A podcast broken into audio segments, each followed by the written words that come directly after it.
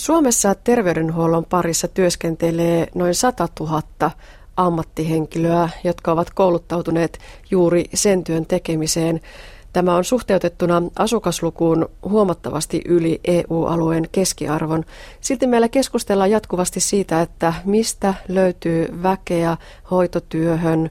Puhutaan jopa henkilöstöpulasta ja riittävyyskeskustelu. Sitä on käyty tosiaan varmaan vähintään 10 vuotta.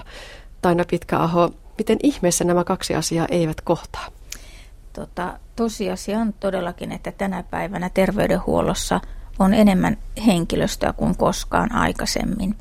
Ja se, mikä tässä tietysti huolestuttaa, ei ole ehkä ihan tämän hetkinen tilanne, vaan se tulevaisuus. Eli huoltosuhde väestössä on muuttumassa selkeästi tai on jo muuttunut siihen suuntaan, että huolettavia on enemmän kuin työssäkävijöitä. Ja hoitotyöntekijöistä suuri osa eläköityy lähimmän 10 vuoden aikana. Ja todellisuudessa eläköityviä on niin paljon, että jopa yhden kokonaisen vuosikerran kouluttaminen terveydenhuollon ammatteihin ei riitä korvaamaan tätä poistumaa.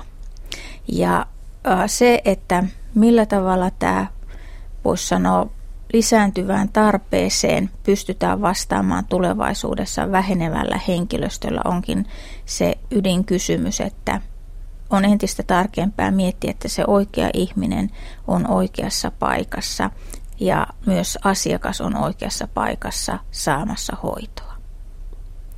Tästä asiasta on tosiaan puhuttu pitkään ja näin kun maallikkona seuraan, niin tuntuu siltä, että terveydenhuollossa kuljetaan vähän kriisistä toiseen ja henkilökunnan määrän lisääminen on aina se ensimmäinen keino, mitä käytetään ja sen perään kovasti huudetaan.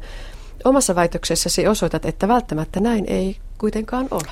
Kyllä, eli välttämättä lisäresursseilla ei enää saavuteta sitä terveyshyötyä tai elämänlaatua tai kotona pärjäämisen lisäystä. Eli monessa kohtaa ollaan tultu jo siihen pisteeseen, että voidaan sanoa, että ollaan Suomessa onnellisessa asemassa, että ollaan jo saavutettu tietyllä tavalla se maksimaalinen taso joiltakin osin erikoissairaanhoidossa, esimerkiksi sairaanhoitajien määrän osalta. Ei välttämättä tarvita osastoille ehkä lisää sairaanhoitajia, vaan ehkä pitää pohtia enemmän sitä, että miten se toimintaympäristö ja tehtävät järjestetään siten, että he voivat käyttää sitä osaamistaan potilaan parhaaksi. Uskaltaako tätä asiaa ääneen sanoa, että kun sairaanhoitajista tuntuu olevan aina pulaa, niin nyt sanotaankin, että niitä on ehkä jopa liikaa tällä hetkellä töissä.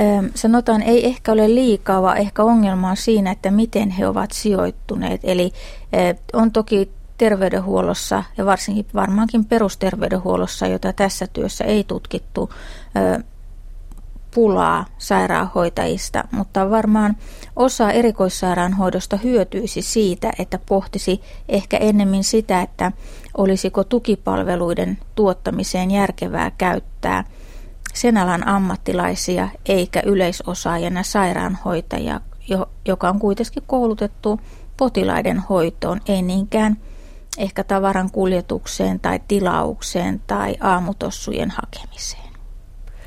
Tässä väitöksessä siis käsiteltiin nimenomaan erikoissairaanhoidon osastotason hoitotyön henkilöstömitoitusta. Miksi juuri tämä näkökulma?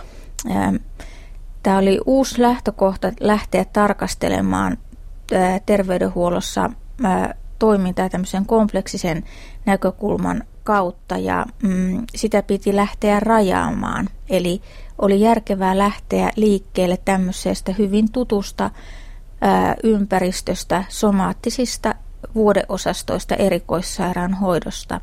Se on se tyypillisen toimintamuoto, kun kysytään, että mikä on tyypillistä terveydenhuollossa, niin se on vuodeosastolla, sisätautikirurgisella osastolla oleva potilas, vaikka ehkä se tulevaisuudessa tulee olemaan jotain muuta kuin tällainen, mutta se on tämän hetken todellisuus.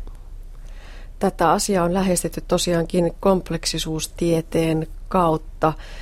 Kompleksisuustiede on kompleksinen asia. Miten sitä voisi tuoda arkeen? Mitä se terveydenhuollossa käytännössä voi olla?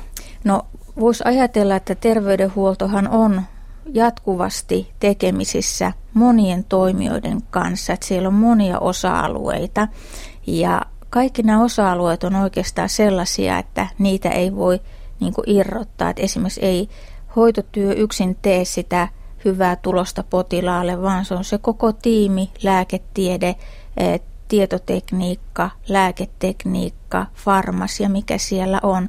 Ja nämä kaikki on hyvin tiukasti sidoksissa toisiinsa ja voi sanoa, että nämä on kaikki sellaisia avoimia järjestelmiä, jotka muodostavat kokonaisuuden, mutta niiden yksittäinen tai irrallinen tarkastelu ei aina ole kovin mielekästä.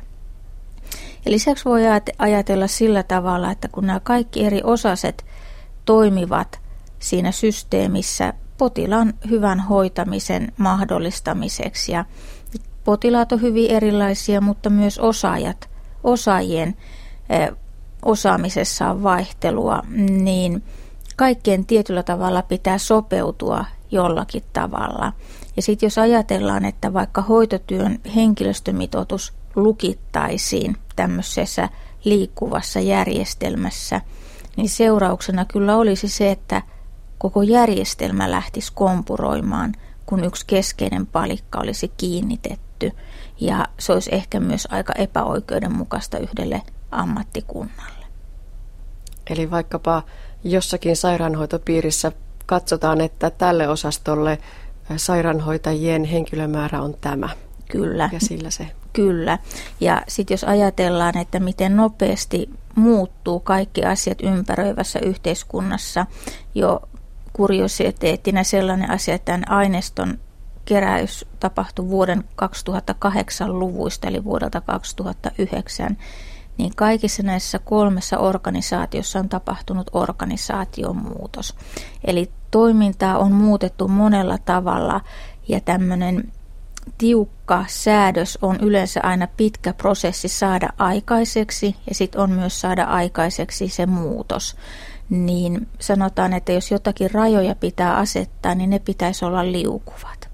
Ja tavallaan se liukuma on nyt ehkä se, mihin pitäisi kiinnittää huomiota, että missä kohtaa toiminnan kannalta aletaan kääntyä niin sanotusti haitan puolelle, esimerkiksi sairaanhoitajien määrän osalta, jos on liian alhainen, mutta se sama asia tulee vastaan siellä ylärajassa, että se 100-prosenttinen sairaanhoitajien määrä ei ole ihan välttämättä paras mahdollinen tilanne, vaan jokaisen osaston pitäisi sitten osata määritellä omista tuloslähtökohdistaan, että mikä olisi se paras mahdollinen yläraja.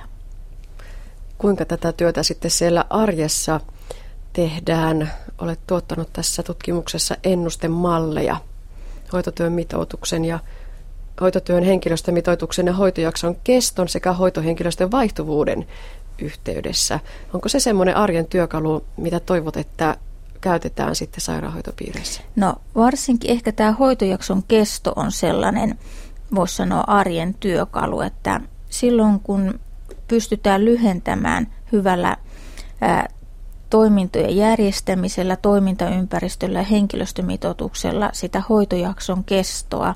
Se käytännössä tarkoittaa silloin sitä, että se yksikkö tai osasto pystyy hoitamaan enemmän potilaita.